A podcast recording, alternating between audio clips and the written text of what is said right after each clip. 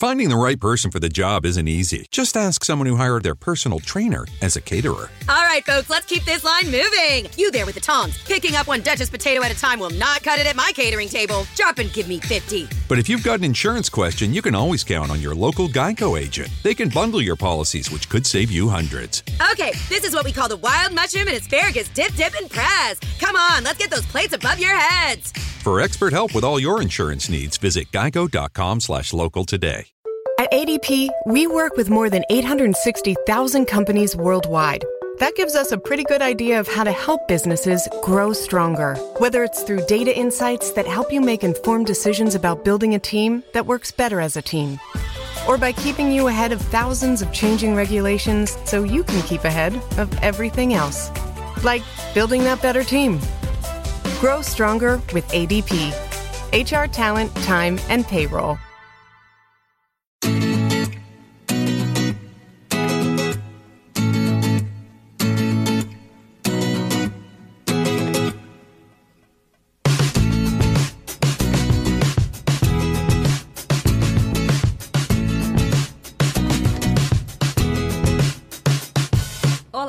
Sejam muito bem-vindos ao Caravela Brasileira, o podcast que traz um bate-papo leve e descontraído sobre Portugal e a cultura portuguesa sob o ponto de vista de duas brasileiras. Eu sou a Ananda Garcia. E eu sou a Pamela Mosman. Hoje nós vamos falar sobre a obtenção da nacionalidade portuguesa, um direito que você até pode ter ou está muito perto de alcançar e não sabe. Vamos descobrir hoje. E se você quer ter acesso a uma curadoria de notícias sobre Portugal e a um grupo de Telegram com a gente e outros ouvintes do Caravela, visite apoia.se barra Caravela Brasileira para conhecer as nossas modalidades do programa de membros. Mas se você quer dar uma força pro Caravela e nos apoiar com qualquer valor uma única vez a partir de cinco reais, é só se dirigir até o link apoia.se barra caravela uma vez. Nós agradecemos muito. Ah, e os links estão na descrição do episódio.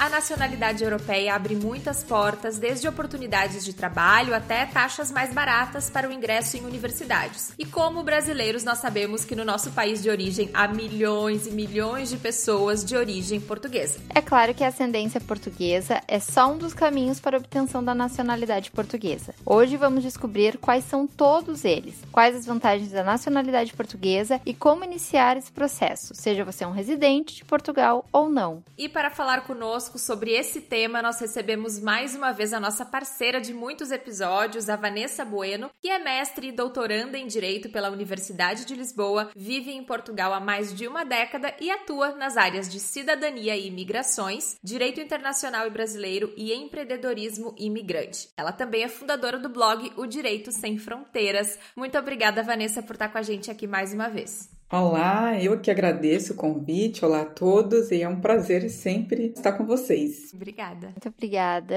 Bom, então, Vanessa, já vou começar aqui fazendo uma pergunta, uhum. né? Já que hoje vamos falar sobre nacionalidade, cidadania, né? Quais são as vantagens da cidadania portuguesa ou europeia no geral, assim? É, hoje em dia, quando a gente fala de uma nacionalidade portuguesa, a gente tende a falar mesmo uma nacionalidade europeia, porque é uma nacionalidade que no nos abre a porta não só para Portugal, mas para toda a União Europeia, né? Tendo em vista que os países aqui têm livre circulação dos seus cidadãos. Ou seja, então eu pensando em ter uma nacionalidade portuguesa, eu posso viver em Portugal, como na França, na Espanha, posso também conseguir mais facilmente, digamos, um trabalho nesses países, por ser já um cidadão europeu, posso conseguir estudar nas universidades europeias, conseguir bolsas nessas universidades universidades europeias. Então a gente sempre pensa nesse leque maior de oportunidades, né? Em termos de geografia, de deslocamento e até de possibilidades mesmo de bolsas, de estudo e participações é, em projetos que estão destinados aos europeus. Tem muito disso na, na União Europeia, eu vejo nas minhas longas pesquisas por mestrados e programas de pós-graduação e MBAs, uhum. muitas vezes as taxas, né, uhum. as, o, o, valor ali do, do pós, da pós-graduação para um europeu é metade do valor que é cobrado para um não europeu. Esse é o momento em que eu mais penso, nossa, eu queria uma nacionalidade europeia, né? Sim. É verdade.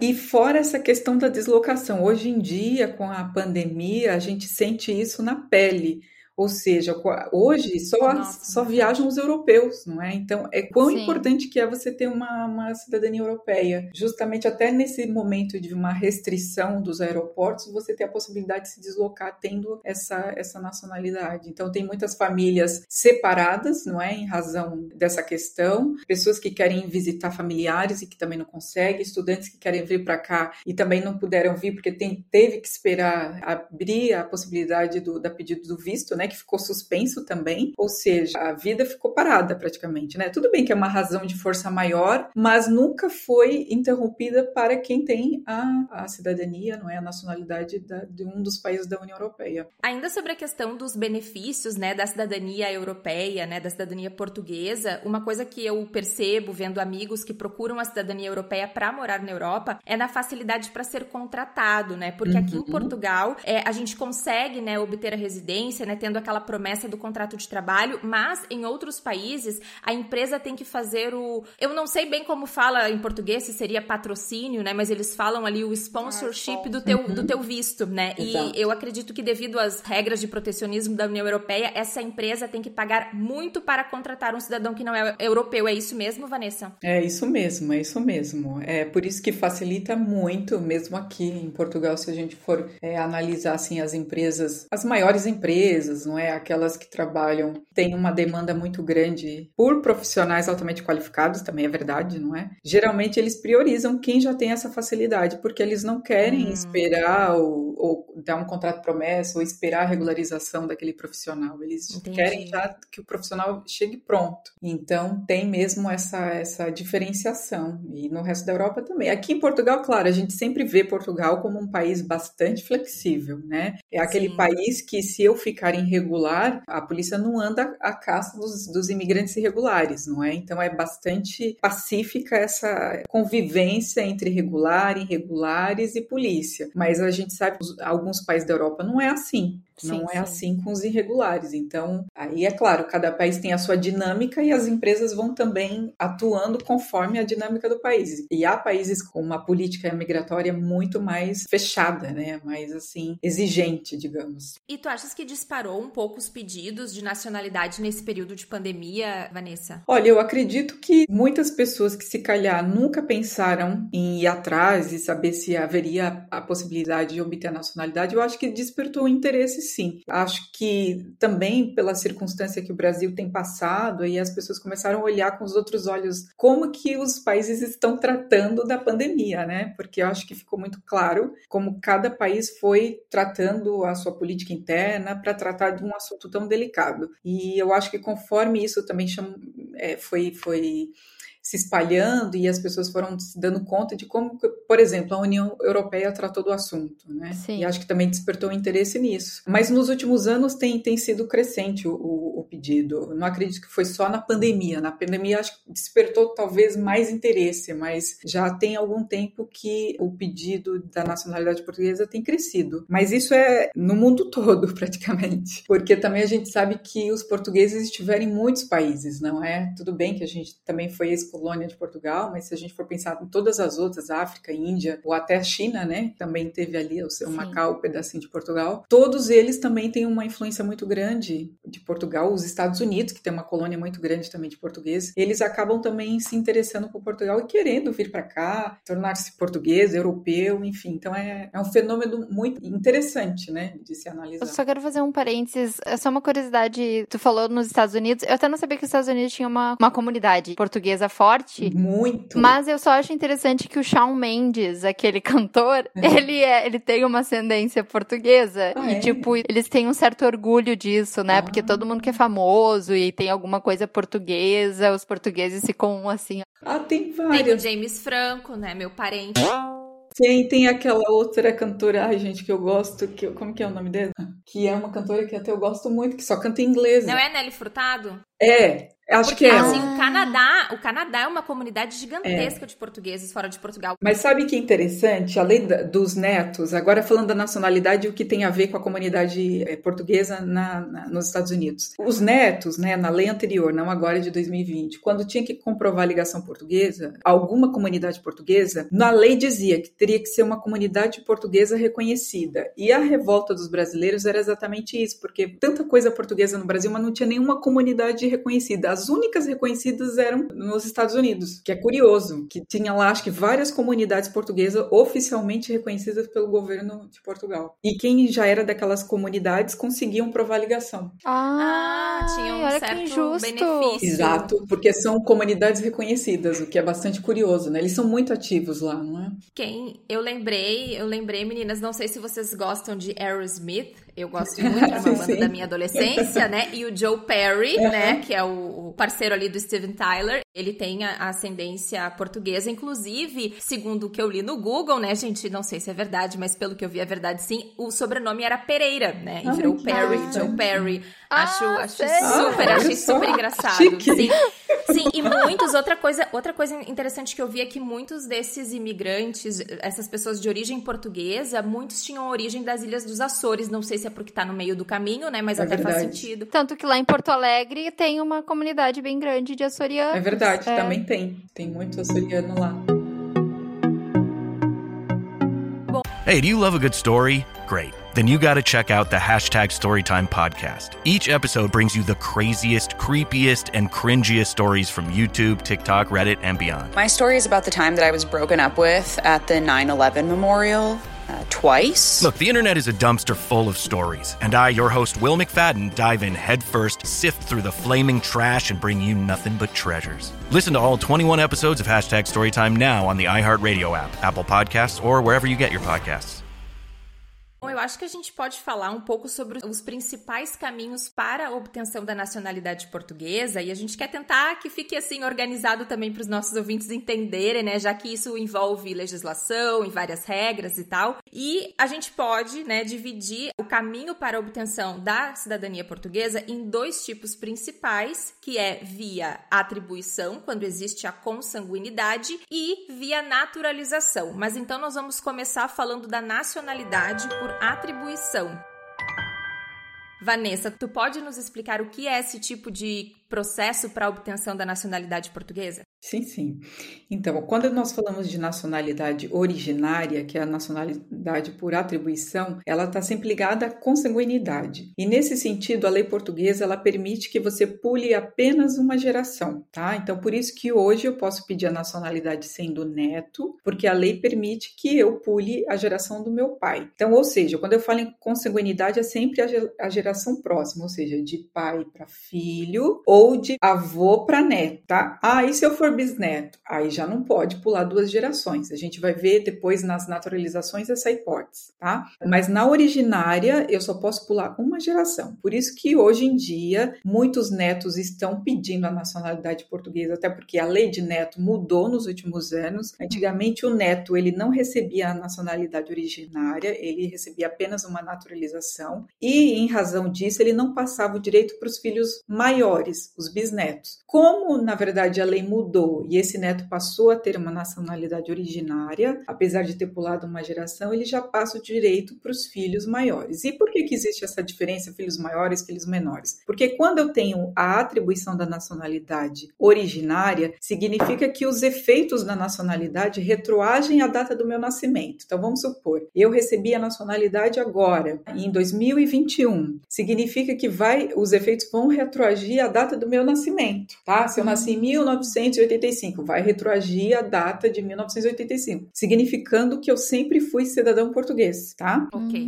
Diferentemente de uma naturalização. Essa é a principal diferença entre ah. ser originário e ser naturalizado. Quando eu sou naturalizado português, aparentemente já significa que eu não venho por consanguinidade, significa que os efeitos da nacionalidade eles só vão vigorar a partir da feitura do meu assento de nascimento português. Então vamos supor que hoje, é, este ano, que eu me torne português em 2021. Então, só a partir deste ano que eu sou considerado cidadão português. O que aconteceu para trás, eu só era cidadão brasileiro. Então é por isso que meus filhos maiores, eles não conseguem obter, porque quando eles nasceram, eu não era português. Eu só sou daqui para frente. Por isso que eu só passo direito para os meus filhos que ou são menores ou que ainda vão nascer, no caso, tá? Essa é a principal diferença. Claro que tem outras pequenas diferenças, como um naturalizado não pode se candidatar à presidência, não pode ser primeiro-ministro, não pode prestar concurso à diplomacia portuguesa, mas são só essas questões pontuais, porque em, em via de regra todos são portugueses, tá bem? Aqui é só as nuances da lei para a atribuição dos seus nacionais dos filhos desses nacionais. E uma pergunta, Vanessa, essa nacionalidade é por atribuição, tá? Que tem consanguinidade. Isso vale tanto para a mulher quanto para o homem? Tipo assim, eu também passo para os filhos, por exemplo, ou só o homem? Passa, passa ah, do mesmo tá. jeito. Agora, o que há diferença é que às vezes muita gente quando vai pedir a nacionalidade portuguesa tem aquele problema do estabelecimento da filiação, que até no Brasil como a gente não tem essa, esse termo jurídico como tem aqui, às vezes acaba tendo algum conflito. O que é o estabelecimento da filiação? Eles consideram que a filiação estabelecida quando foi o pai ou a mãe portuguesa que declarou o nascimento, ou seja, a lei portuguesa exige que o cidadão português declare o nascimento daquele filho, tá? Ou seja, é a pessoa que vai ao cartório fazer o exatamente, registro, é isso? Ah, e na cidadania italiana a mesma coisa. É. Ah, eu odeio isso. Então, e no Brasil, habitualmente, quem faz isso é o pai, não é? Habitualmente Sim. é sempre o pai que vai. E aí, quando a mãe é a portuguesa, a gente tem esse, essa questãozinha para resolver. Mas como se resolve isso? Se os pais forem casados, basta transcrever o casamento, a filiação vai estar estabelecida. Ah, e se meus pais não foram casados, e agora como é que eu faço? Ou seja, aí nós temos que juntar provas, documentos onde haja intervenção desta mãe na menoridade do requerente. Ah, que tipo de intervenção é essa? Ah, vamos supor, um boletim de vacina onde a mãe assinou, uma hum. matrícula escolar onde a mãe assinou, como mãe, entende? Tem que ter a intervenção uhum. dela. A intervenção dela é a assinatura dela num documento, como mãe do requerente. Se bem que isso até é mais fácil, de repente, do que se tivesse procurar a assinatura do pai num documento, às vezes, né? Porque é, acho que a mãe exato. acaba. É. A mãe acaba atuando mais no resto. Exato, a dificuldade sempre é a mãe, porque quando é o pai, o declarante, às vezes as pessoas nem, acabam não fazendo a transcrição do casamento, porque foi o pai já está estabelecida a filiação. E, Vanessa, isso de transcrição do casamento, o que é? Especificamente, é refazer a certidão de casamento, de nascimento Exato. da criança, algo assim? Eu até brinco que é copiar e colar, né? Copiar do okay. Brasil e colar em Portugal. Porque aqui os atos civis, eles são obrigatórios. Então, se eu casei, se eu me divorciei, eu tenho que fazer essas atualizações dos estados civil aqui. No Brasil, a gente não tem essa previsão legal, apesar de ser um direito, quer dizer, um dever, né, enquanto cidadão, não tem uma previsão assim que me obrigue. Aqui já é diferente. O Código do Registro Civil, ele obriga é que o cidadão faça esses registros em Portugal, né? Então, hum. tem mesmo. Quem vira português, até a gente brinca, tem ônus e bônus, né? Então, Sim. esses é um dos ônus que o cidadão português tem, de transcrever, não é? Todos os atos da vida civil do Brasil para cá.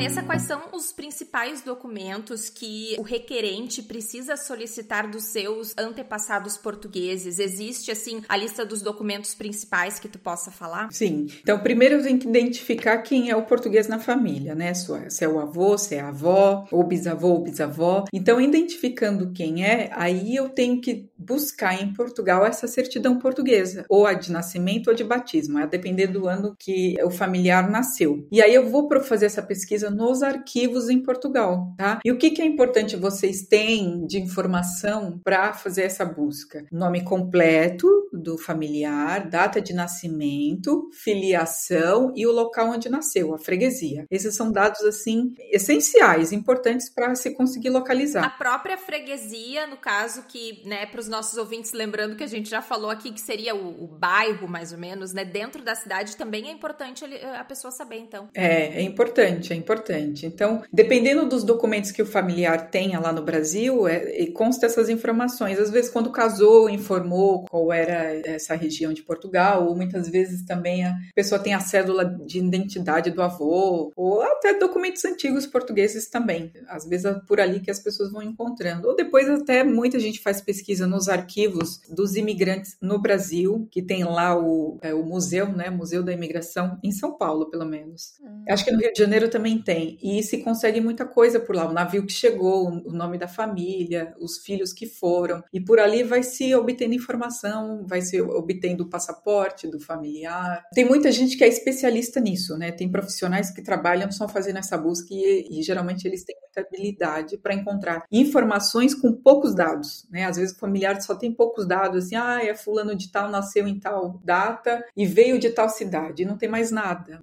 Aí tem que ir para alguém que busque, né, essas informações para conseguir mesmo obter essa certidão. Mas pronto, esse é o ponto chave. Ah, consegui a certidão portuguesa do familiar. OK. Primeiro, tem que se ver se os dois eram portugueses ou se é um. Se os dois eram portugueses, tem que encontrar a certidão dos dois. Ah, meu Deus. Depois tem que se descobrir que se casou em Portugal ou no Brasil. Se casou em Portugal, vai ter que também encontrar a certidão portuguesa de casamento. Tem que estar tá com tudo. Aí muita gente fala: ah, mas não está tudo aí em Portugal, não poderia, né?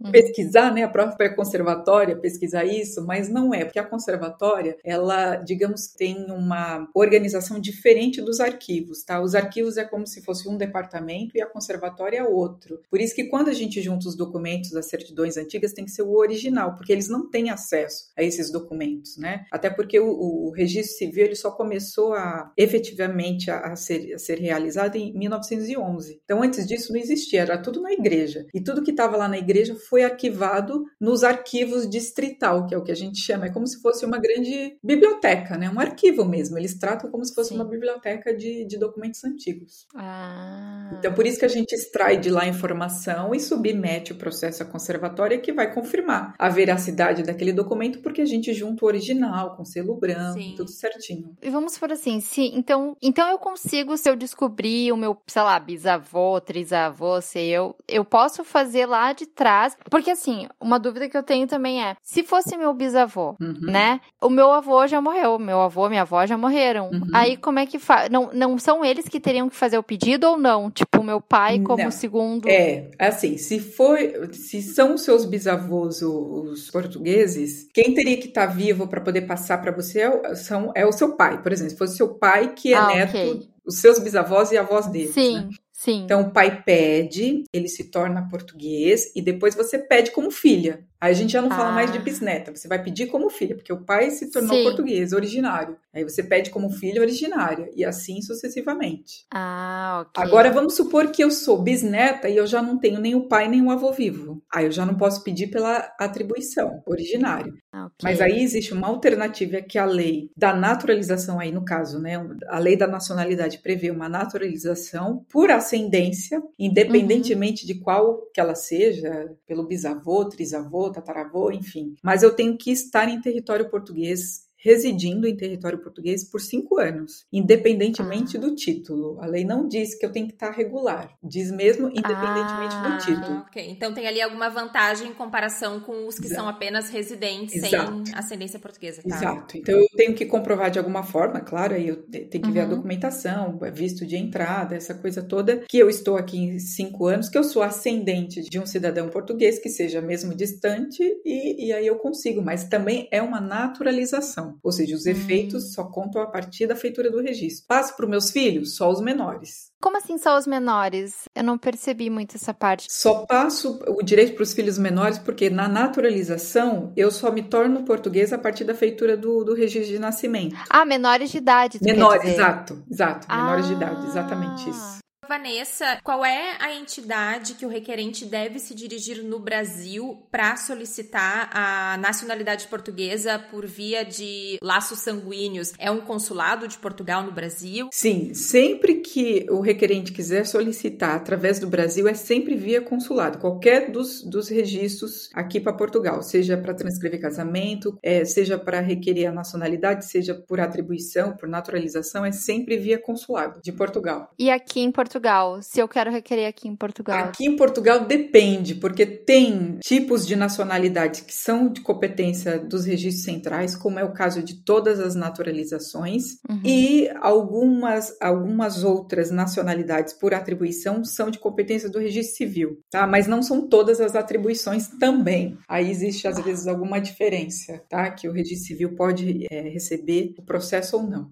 Uma das formas da obtenção da nacionalidade por atribuição é o nascimento em Portugal, né, Vanessa? Sim, nos últimos anos a lei da nacionalidade tem alterado no sentido de atribuir a nacionalidade originária aos filhos de estrangeiros nascidos em Portugal. E a última alteração, que foi em 2020, vai beneficiar bastante esses filhos, né, de estrangeiros nascidos cá. E temos aqui duas alternativas, tá? Então, por exemplo, os pais que já estejam em Portugal regular, com título de residência válido, quando os seus filhos nascidos cá, basta que na altura do nascimento ele declare, né, o pai e a mãe declare que que quer que esse filho seja português. Então, neste momento, ele já pode ser português, tá? Independentemente do tempo de residência que os pais estejam cá. A outra alternativa é no caso dos pais que não tenham título de residência ainda, tá? Estejam irregular no país, mas que demonstrem que estejam cá há mais de um ano. Tá? Então temos essas duas possibilidades. Com título, independentemente do período, sem título, com pelo menos um ano. Aí muita gente vai perguntar: como que eu provo que eu estou em Portugal há mais de um ano?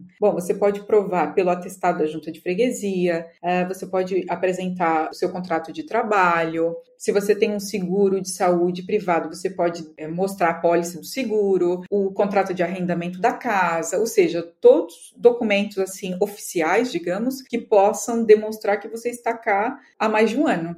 E junto com o carimbo no passaporte, eu acho, também de entrada. Também, exatamente. É. O carimbo do passaporte também que demonstra que é a entrada, não é? Ou aquele documento de apresentação no CEF, não, porque se a pessoa entrou por outro país europeu, eu imagino que não tem esse carimbo de Portugal, Exato. né? É, não tem, não. Pode também, por exemplo, se a pessoa, porque muitas vezes a pessoa não tem um título de residência porque tem uma manifestação de interesse a caminho, né? Uhum. Também acontece muito. Pode levar o comprovativo de manifestação de interesse, inclusive é uma certidão que o CEF agora agora emite, né, que tem um processo em andamento, ele tem emitido essa certidão, e isso serve também. Aí vocês têm que reunir tudo, tudo que vocês tiverem que comprovem que vocês estejam cá há mais de um ano serve como comprovativo. Eu fiquei bem impressionada que um tempo atrás eu tava. Por acaso eram criadores de conteúdo portugueses, influencers portugueses. Um era de origem de algum país africano de língua portuguesa e as outras são criadoras de conteúdo que são brasileiras, filhas de brasileiros, mas nasceram aqui e elas. Agora eu não lembro se elas nasceram aqui ou vieram para cá muito, muito pequenas, mas o fato é que na época a lei era que os pais não eram cidadãos portugueses, eu acho, e elas são, tipo, mulheres adultas e só agora que estão requerendo a nacionalidade portuguesa ao algo desse tipo, eu não sei detalhes, mas eu fiquei muito impressionada. Eu imagino que existam casos assim, né? É,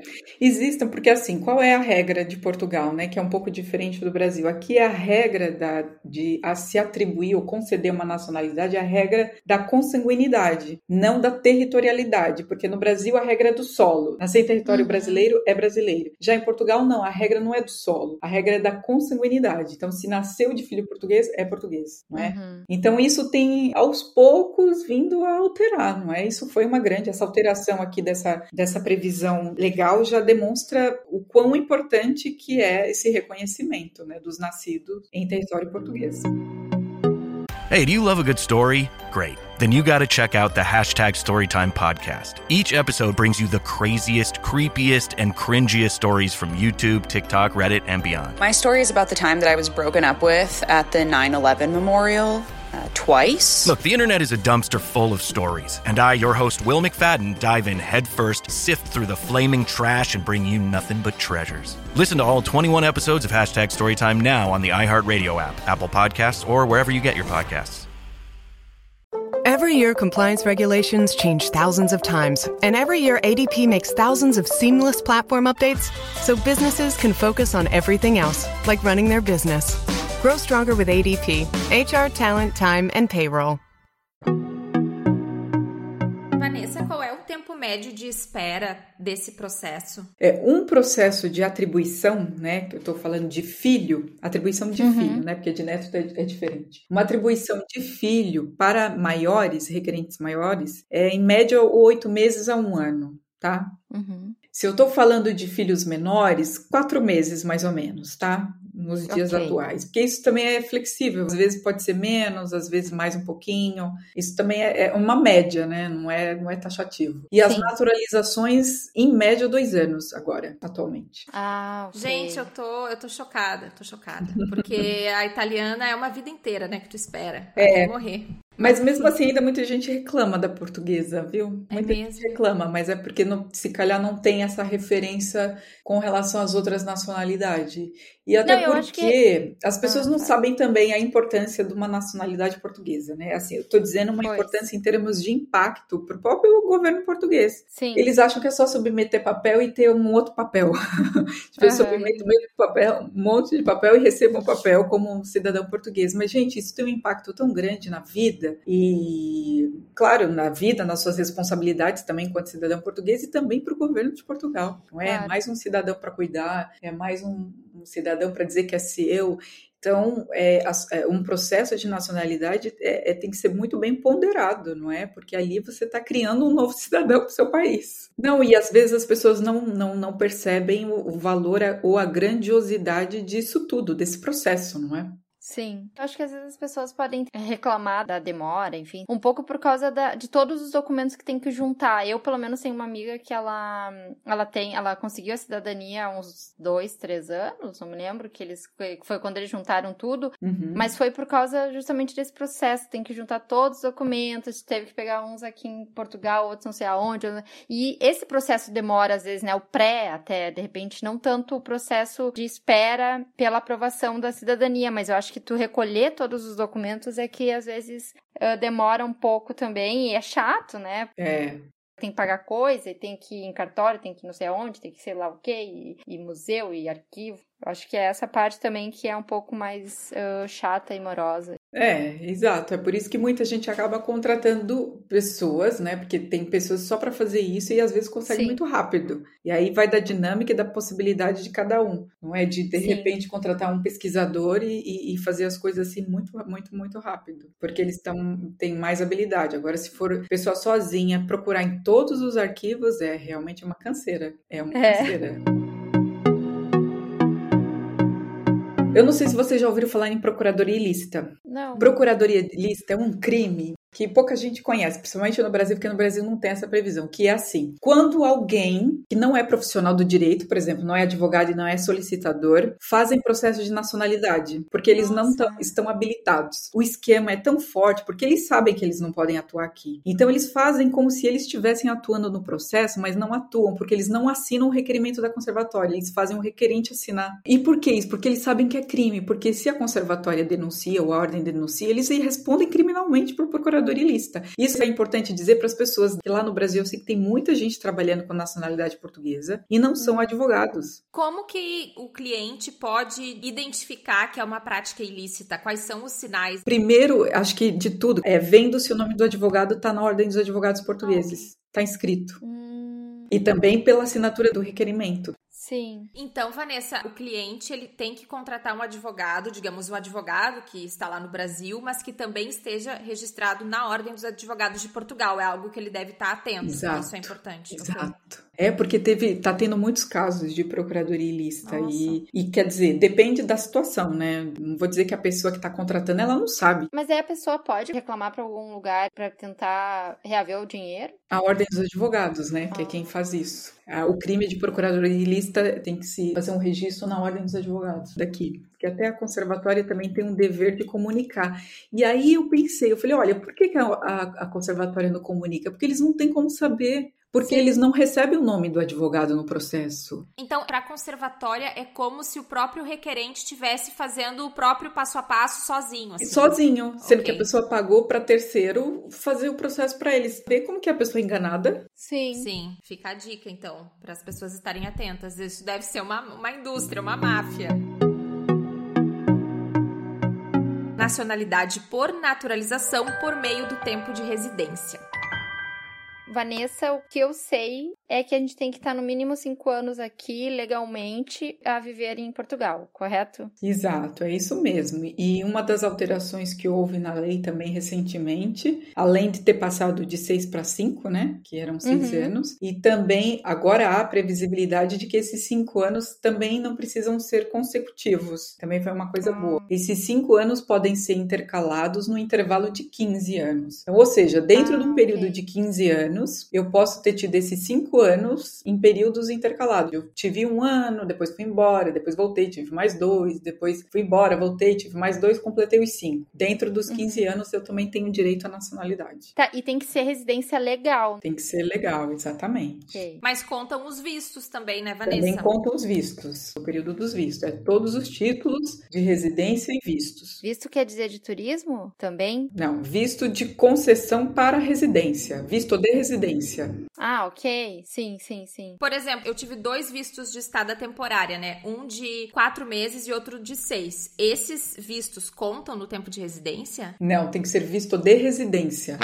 Ai, que triste. Ok. É. Ah, sério? É. Eu já tava sem esperança mesmo, tudo bem. Ah, eu lembro que eu, por exemplo, eu vim com visto de estudante, mas era um visto temporário, eu tive que trocar aqui pelo título, né? Mas o seu era de residência, era de estudo de residência por estudo, então esse período vai contar. Então já, ah, ótimo. Eu pensei que ia contar só quando eu troquei pro, pro título aqui. O seu já conta desde quando foi emitido no Brasil. Ah, então em outubro eu já posso pedir, então. É, mas atenção, antes de requererem a nacionalidade, peçam sempre o certificado de tempo de residência. Inclusive no seu caso também, Ananda. É. Peça, exatamente, peça. Peça para o CEF. Peçam sempre. Ai, que bom, nosso amigo CEF. Exato. Exato, porque, olha, às vezes esse período pode ser contabilizado, não é? Porque desde que eles indiquem, eles informem para a conservatória que vocês têm X tempo, que é eles que vão indicar isso, tá? E é, é esse tempo que vai ser valorado para ser a, adquirida a, a concedida a nacionalidade portuguesa. Então, por exemplo, se o CEF indicar que eu estou desde tal época, que eu completei certo tempo, sendo que aquele meu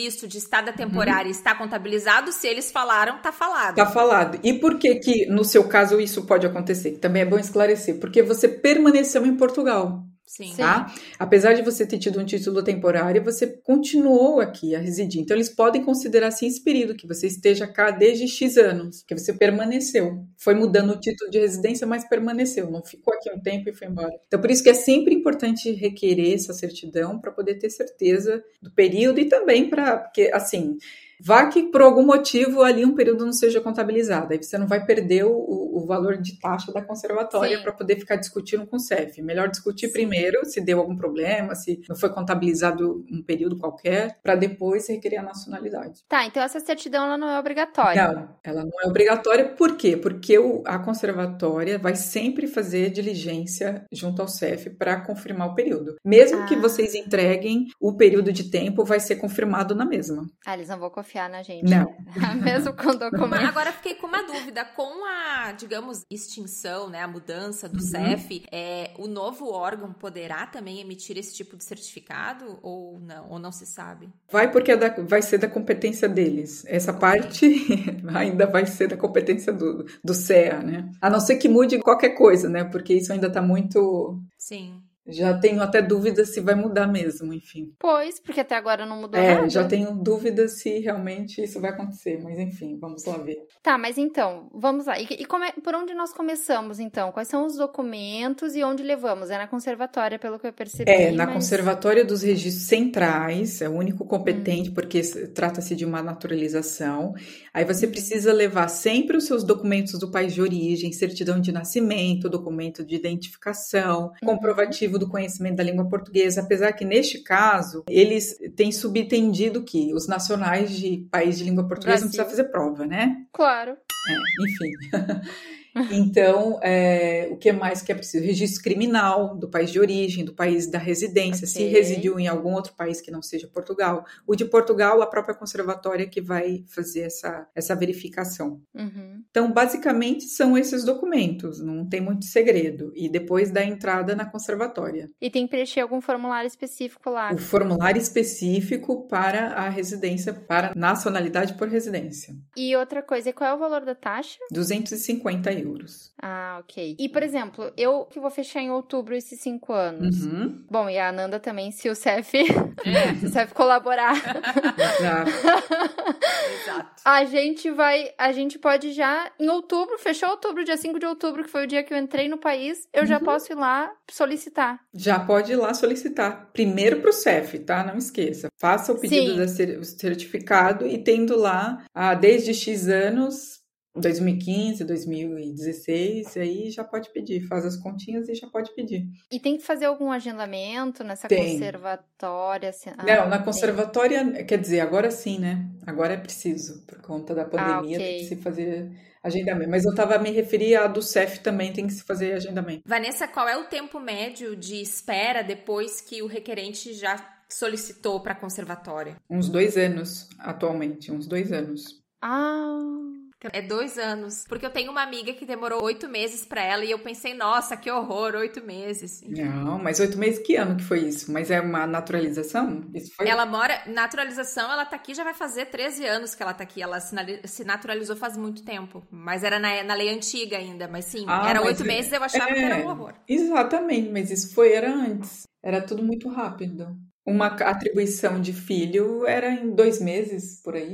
É assim, é um investimento, entende? É assim, hoje dói, mas amanhã vai ficar muito bem. Pois é. pois. Vanessa, nesse caso da naturalização, nós que nos naturalizamos podemos passar essa nacionalidade para os nossos filhos só se eles nascerem e viverem em Portugal? Ou podemos passar mesmo se nós, sei lá, voltamos para o Brasil, vamos morar em outro país, por exemplo? É, se isso acontecer, se a criança nasceu fora do território português, o que a lei exige é a ligação a Portugal. É, então, teria que se verificar os critérios para se fazer essa, essa, essa prova de ligação, ou seja, conhecimento da língua portuguesa, alguma. É, alguma particip- é que criança é difícil, né? De dar exemplo. E se ela nascer e logo depois vier pra cá? Vamos supor, nasceu porque foi na viagem, sei lá, tava viajando e por alguma razão lá, pronto, nasceu antes do tempo, alguma coisa assim.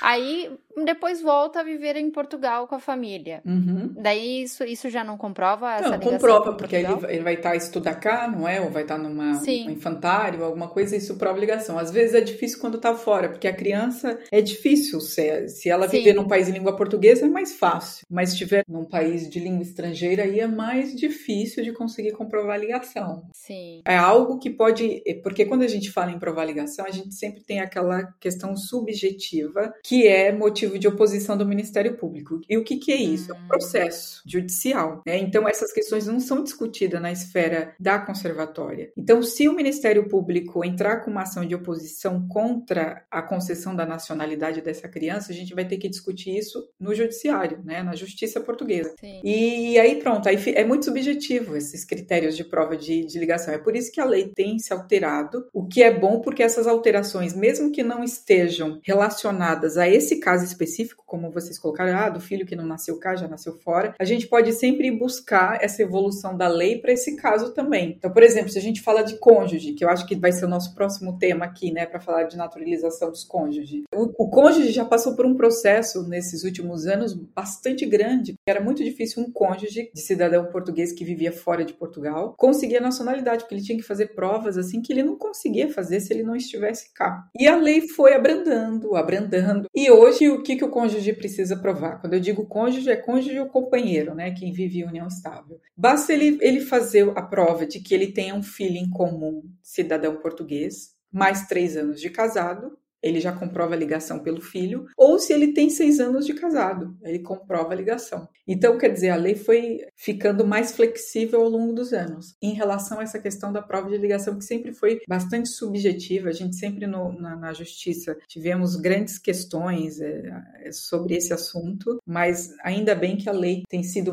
cada vez mais flexível. A conservatória central que tu falou só tem em Lisboa ou tem espalhada em outras cidades? Não, é só Lisboa, mas é uma boa pergunta, que tem muita gente que, que confunde isso, que fala, ah, eu vou mandar o processo para ir, mas não pode ir para o norte? Não pode ir para o sul, que é mais Ah. rápido? E não é assim que acontece. Tu falou que tá demorando dois anos, Uhum. mas assim, pelo jeito é uma coisa que é variável, porque eu lembro que no outro programa que a gente gravou sobre, não sei se foi sobre o Estatuto de Igualdade ou sobre o tipo de Uhum. visto, é, eu lembro que tu falou que demorava mais ou menos um ano ali a cidadania, que foi antes da pandemia, né? Lembrando É. que foi antes da, da pandemia. Hoje já passou pra dois. De repente, se eles agilizarem, né? Uhum. Vamos, vamos torcer para que acabe logo esse momento pandêmico, assim, tão problemático. Aí pode ser que também Exato. diminua o, Exato. prazo, é né? É isso mesmo. Pode ser que diminua. Porque tem a ver com a demanda. Só com... que, exato, era isso que eu ia te falar. Porque, assim, toda vez que há uma alteração da lei da nacionalidade, automaticamente uhum.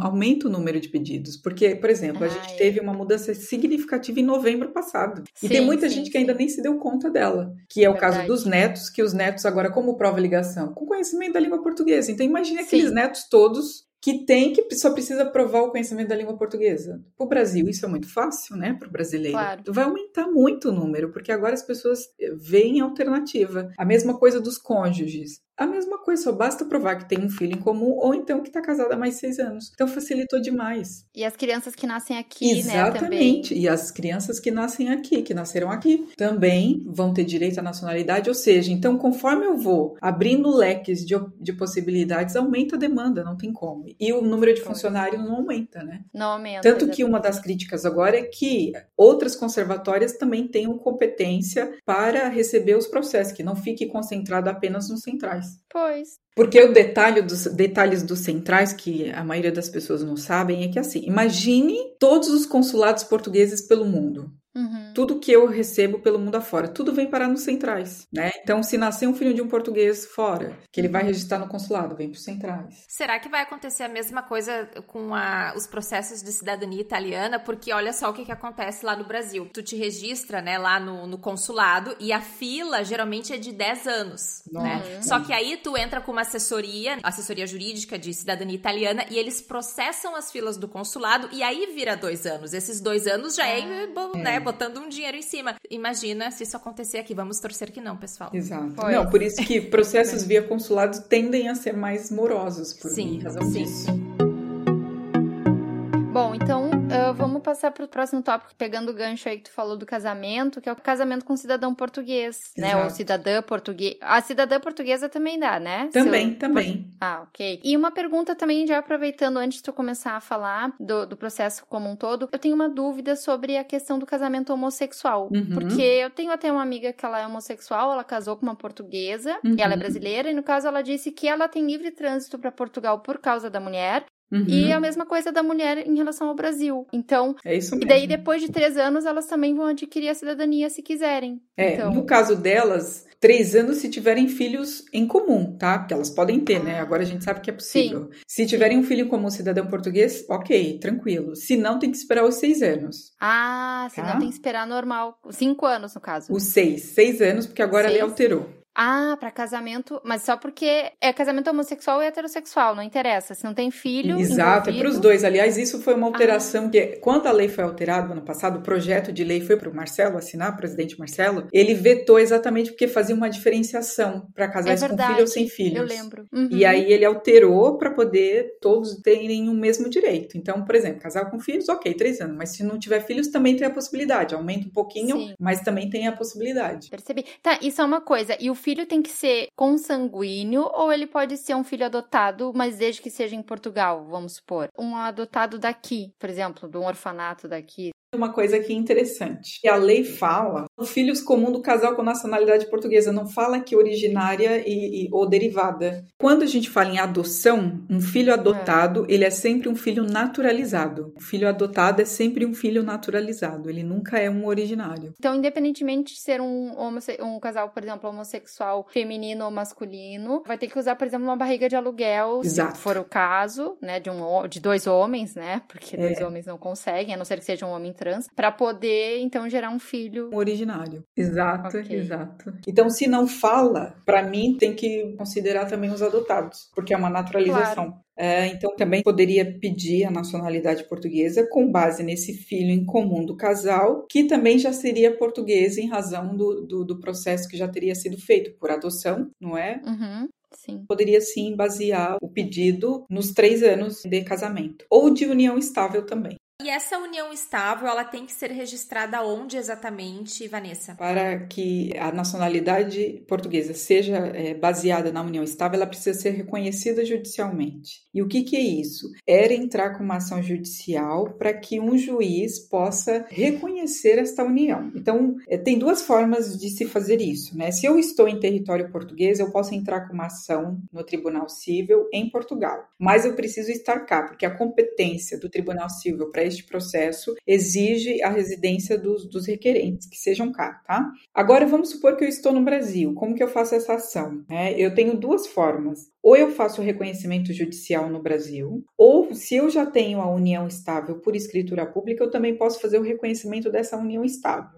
Tá? Tanto no caso como no outro, ou seja, tanto eu tendo uma sentença estrangeira feita no Brasil de união estável judicial, como eu tendo uma decisão, né, no caso é, é uma equiparação, eu tenho uma escritura pública, mas vai ser equiparada a uma decisão. Realizada no Brasil, eu tenho que reconhecer esses documentos aqui em Portugal pelo tribunal português. Então, aí é uma ação diferente, não é no Tribunal Civil, é no Tribunal da Relação, que é um tribunal de segunda instância. Então, eu venho com essa documentação, tenho que contratar um advogado para fazer essa ação judicial para reconhecer essa decisão brasileira de união estável. Hum. Então, aí tem que fazer esse trâmite cá primeiro, e só depois que eu tiver uma sentença do Tribunal Português que eu posso dar entrada, então, no meu pedido da nacionalidade portuguesa. Ou seja, a união de facto que se faz no site das finanças, como eu fiz com o meu companheiro, não vale. Não. Não vale. que na verdade é brasileiro, então não adianta de nada, tá, gente? Só tô fazendo um comentário. Porque eu fiquei pensando como é que se, que se registra essa união, né? Ah, no caso, eu tenho é. perante as finanças, mas não, claramente é. não é o suficiente, né? Não, porque assim, aqui em Portugal não tem essa formalidade, né? Na verdade, por isso que a lei portuguesa exige o reconhecimento judicial.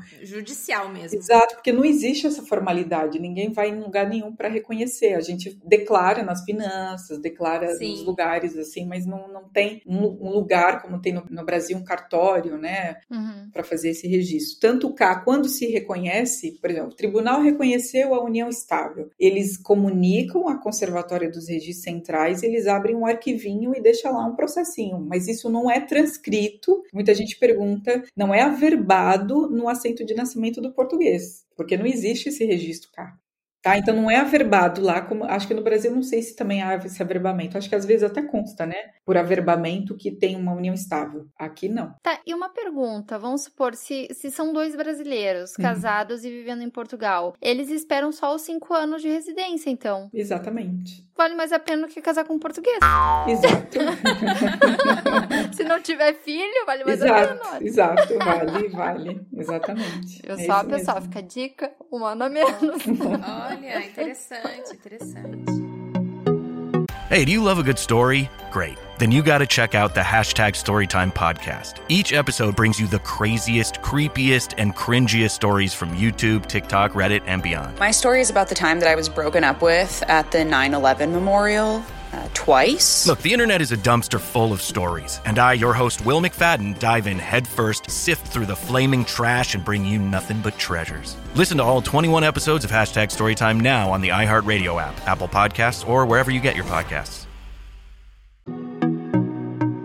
Outra forma de nacionalidade por naturalização é o Golden Visa, né? Que é uhum. é aquele, aquele visto de residência robusto que, é, que as pessoas têm que investir aí não sei quantos mil euros para estarem aqui. Exato. Mas a diferença, uh, ele não dá cidadania diretamente, mas ele dá cidadania por residência, como acontece quem fica aqui durante cinco anos. Só que tem uma diferença, né, Vanessa? Uhum, exato. É, o Golden Visa ele é muito atrativo e às vezes as pessoas, claro, acabam fazendo esse investimento também em razão de se obter a nacionalidade, não é? E por que, que ele é atrativo? Porque ele não obriga o requerente a estar permanentemente em território português, como a gente sabe que nos outros nas outras títulos de residência obriga a estar um tempo razoável aqui em território português. Mas o, o, esse tipo de visto ele obriga o requerente a estar em território português no mínimo 15 dias por ano. Então é bastante confortável, não é? Para quem só tem interesse no investimento, mas não quer estar aqui fisicamente. Sim o Golden Visa, que determina que a pessoa tem direito à residência se ela compra um imóvel de 500 mil euros. É isso, Exato, Vanessa? Isso mesmo, 500 mil euros. Exatamente. Pois. E a gente fez aqui o cálculo, aqui só para a título de curiosidade, 15 dias por ano por 5 anos daria mais ou menos dois meses e meio durante os 5 anos que tem que estar aqui presente, somando todos, né? Claro. É. é mais ou menos isso que a pessoa tem que investir de tempo no país né? Caso não Exato. seja de interesse dela. É um pouco, é um pouco, na minha opinião, é injusto, né? Sim. Com uhum. as outras pessoas, né? Mas o mundo é dos ricos, né, pessoal? Mas é, mas é um visto que está sendo questionado, né? Pois. Realmente. O Golden Visa sofrerá mudanças significativas no próximo ano, justamente porque o governo quer atrair investimento para áreas que não tenham muitos investimentos, né? Sim. Por exemplo, Grande Lisboa, Porto, são áreas que já, já, já tem bastante investidores ou investimento na área imobiliária, e o governo quer restringir as zonas do país onde se possa ter uma, uma possibilidade maior tá? E tem outra crítica do Golden Visa, porque assim, quando o governo criou, ele, claro, criou várias possibilidades, ou seja, a criação de negócio, eh, no ramo imobiliário, investimento para o ramo imobiliário, e também os postos de trabalho, só que são pouquíssimos vistos que foram durante esses anos todos de Golden Visa, acho que só teve uns dois casos, até foi divulgado há pouco tempo, que acho que só teve duas empresas ou três que recebeu o visto por conta de ter é, criado postos de trabalho, o que seria muito bom para o país país, né? Então acho que eles também estão vendo esse lado é, de que o, o Golden Visa sirva também para esse para esse sentido, né? Que é a criação uhum. de postos de trabalho. Sim, ele acabou virando um visto de né, especulação imobiliária, e todo aquele problema de habitação nas, nas grandes cidades, nas principais cidades, né, do país. Enfim. Exato, exato. Hey, do you love a good story? Great. Then you got to check out the hashtag Storytime podcast. Each episode brings you the craziest, creepiest, and cringiest stories from YouTube, TikTok, Reddit, and beyond. My story is about the time that I was broken up with at the 9 11 memorial uh, twice. Look, the internet is a dumpster full of stories, and I, your host, Will McFadden, dive in headfirst, sift through the flaming trash, and bring you nothing but treasures. Listen to all 21 episodes of Hashtag Storytime now on the iHeartRadio app, Apple Podcasts, or wherever you get your podcasts. Então vamos para o quadro Nossa Língua.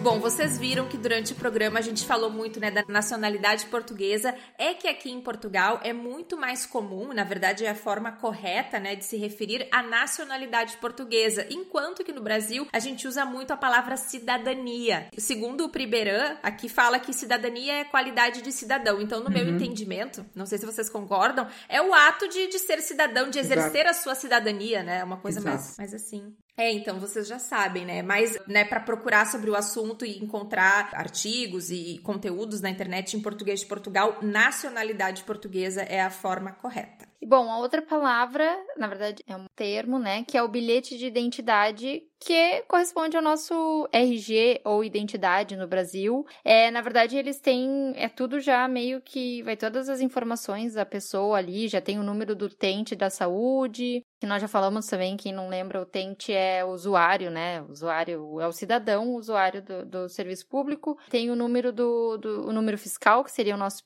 CPF no Brasil, e tem o número de segurança social, que é tipo INSS também. Então já vai todas as informações ali atrás, vai o nome da mãe, do pai, validade do bilhete, porque aqui tem validade, diferente da nossa identidade, né? Que a gente é forever, mas aqui não. aqui tem validade. Então, e tem que ficar renovando de 5 em 5 anos. Agora acho que passou para 10, né? Se eu não tô. Eu li qualquer coisa assim. Então, uhum. é isso. E eu acho interessante porque a forma curta para se referir é o BI, e eu sempre ouvia BI, BI, BI, eu, mas que raios é isso de BI? Eu sabia que o BI era o documento, né? Eu sabia, ah, o meu BI, né, é a identidade, mas eu não sabia o que, que era a sigla. Eu aqui, que estou aqui há quase cinco anos, fui descobrir isso há pouco tempo, que vergonha. Então é o BI. E agora uma dúvida que a Vanessa pode ser, ou também a Nanda, mas é que a Vanessa, como já tem. Qual é a diferença? Porque eles falam bilhete de identidade e cartão do cidadão, uhum. né? Mas qual é a diferença? É a mesma coisa no final das contas? É a mesma não? coisa, só que assim, hoje em dia já não se emite mais bilhete de identidade, né? Isso era um antigo cartão de cidadão deles. Ah, Ok. Então agora é só cartão de cidadão, não se faz mais bilhete de identidade, mas A dica está defasada, mas as pessoas falam BI ainda, mas né, fala, Vanessa? mesmo hoje fala, é verdade. Eles falam e nos formulários de, de serviços a gente também sempre Exato, fala, o encontra. BI é o cartão de cidadão. Entendi. Ah, mas é muito interessante essa informação. Até porque o, o, o bilhete, muitas das vezes, era um vitalício, né? Sim. Então tem muita gente assim, né? Mais, mais, pessoas mais velhas que têm o bilhete de identidade vitalício. Ah, ok. Então, às vezes ainda não trocaram, porque justamente não tem validade. Agora, com o cartão de cidadão, a gente sempre vai renovando, porque ele né, tem validade. E assim, caducou, é, já vem informação para todo lado que caducou. Vai nos serviços, Sim. vai estar lá caducado. Ah, É, aí já se cartão- é o cartão de cidadão, né? Que tem o chip, então a gente faz muitas coisas pela internet. sim. E aí, quando está caducado, já vem indicando, não se consegue fazer. Né? Nada se tiver caducado. É, já fica a dica também do cartão do cidadão. A gente já falou, eu acho até que no episódio sobre o Estatuto de Igualdade, mas então Sim. o cartão do cidadão é a identidade, né? E antigamente era o bilhete de identidade, mas o BI se usa ainda na linguagem, né, Sim. popular, assim. É. E a próxima palavra é registro, mas eu vou deixar, né? A gente vai deixar que a nossa convidada Vanessa conte mais sobre isso. Ah, pois é, que é o, é o, é o meu drama aqui, meu desafio diário. Né? É porque, assim, por exemplo, nas procurações, geralmente para essa tratativa, a nacionalidade, a transcrição de casamento, as procurações vão na versão portuguesa, não é? Nos termos Uhum. de Portugal. E muitas das vezes o cliente recebe e fala: Vanessa, está errado, eu recebi a procuração que está o nome registro e não registrou, registrado e não registrado. Então eu sempre tenho que estar explicando, não, é o português de Portugal, é assim, então por isso que a minuta vai nesse formato, né, nessa linguagem, português de Portugal. Mas é muita gente ainda não sabe esses pequenos detalhezinhos, não é? Da, o mesmo conservatório, né? Conservatória do Registro Civil, Sim. Conservatória dos Registros Centrais. Ah, daí os clientes acham que até o nome do serviço público ali tá escrito errado. Exato. Que Acho que, a tecla R do teu teclado não tá funcionando. Não Ah, tá não, mas tem. R no início, tem R no início. Poxa. Pois é, é verdade. Vai falar, olha, não tá, tá tudo errado. Então eu já tive situações bem engraçadas que o cliente corrigiu a procuração inteira para me enviar e me mandou o recado, olha, eu tive que alterar porque tava tudo sem o R. que às vezes eu esqueço de indicar, né? Porque para mim é tão natural e Sim, né, são sim. os detalhes que eu nem imagino. mas Ah, é- isso é engraçado. É que realmente parece, de fato, está, entre aspas, faltando uma, le- uma letra Sim. de acordo com o português brasileiro. Então eu, eu até, até me solidarizo com essas pessoas, mas assim, tem que entender que se a advogada escreveu é porque provavelmente né, está correto. Pois. Não, e se repetiu, e principalmente se repete Se várias vezes. Repete, Exato, é, né? e repete muitas vezes. Geralmente na procuração Sim. se repete É. muita- muitas vezes. Se por acaso eles olham no site, será que eles pensam que o governo errou? Escreveu errado. Ou a é. pessoa não se dá conta porque lê rápido, às vezes, e não se dá conta que tá faltando uma letra. No site, né? Pode ser, só que no Porque- documento é mais. É, o documento tu lê com mais atenção e daí no Pois. site passa batido. É, tem outros casos, né, parecidos, que eu imagino que de- deve haver outras palavras, né, Vanessa, que volta e meia dá algum caos. Ah, né? sim, sim. Até nos artigos do blog também, que às vezes eu escrevo e acabo escrevendo no português de Portugal, e acontece também. Da pessoa manda mensagem: olha, tá escrito errado a palavra.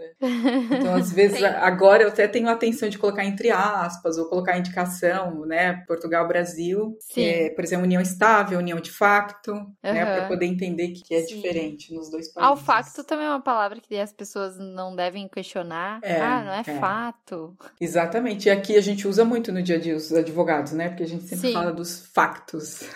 Sim. É, Então- e essa é uma palavra que tem que adaptar mesmo, porque senão Tem. tem outro significado. É? Exato. Que não é tu tá falando da a- roupa. Roupa de treino, né? Roupa É, de roupa treino. de treino, fato de treino, fato de banho. É, pode ser Ah, qualquer. é verdade, é, qualquer é tipo, é. verdade. Pode ser também o, o smoking. É, tudo que é uniforme é um fato, né? É. Ah, mas eu acho super chique falar facto em vez de fato. Eu já acho mais bonito Eu hoje. meio que já é. me adaptei também, me adaptei. É. Mas É. te- tem essa coisa da, da grafia das palavras, né? É engraçado. Esses dias eu me peguei, gente, eu não sei escrever a palavra umidade. Porque. Que é com H. É, mas no Brasil é com U, né? Isso. E aí eu, gente, mas, mas tá errado, mas, mas eu escrevi a vida inteira errada. Aí eu fui pesquisar que não, de um, aqui É. é de um jeito, aqui é com H, e no Brasil é com U. Exato. E às vezes eu escrevo pras pessoas, pros amigos, e o meu corretor tá em português de Portugal. Daí saem umas coisas estranhas. Uhum. Eu, eu fico pensando, será que a pessoa vai saber, vai achar que eu tô escrevendo errado? Daí eu me explico, né? Ai, meu corretor está em português de Portugal, tá? Só pra avisar. Vou pensar que tu desaprendeu a falar. É, mas acontece muito. Os acentos isso. agudos, Os acentos, né? exato. Ah, mas eu também tenho, eu tenho que me isso. policiar. Quando eu falo com brasileiro, eu tenho que me policiar, porque eu, por exemplo, gênero, que é com o acento agudo, em vez Exato. de acento Gêmeo, circunflexo. né? Acadêmico. Gêmeo, aham, acadêmico, Uhum. tudo. Tem que, eu tenho que ficar me policiando. Umidade, eu várias vezes quero escrever com H, daí eu, não, não, não, não, é, não é, lá é sem H. Mas eu já, a umidade pra mim já, já tá introjetada em mim. Pois é, tem algumas coisas também que às vezes eu fico, já nem sei o que, da É, onde que é, pois. o que que é. Vou no Google porque eu já fico perdida. Sim. Isso é do Brasil, isso é de Portugal, eu já fico confusa. Exatamente. É engraçado. Bom, foi muito bom esse papo. Esse assunto é complexo, a gente sabe, mas escuta, faz as tuas anotações e vai atrás das informações. E por que não também entra em contato com a Vanessa, né, que também atua nessa área. E Vanessa, eu quero te agradecer, né? A gente agradece muito a tua participação e aproveita já para dar as tuas redes e o blog e tudo mais para as pessoas te encontrarem. Legal.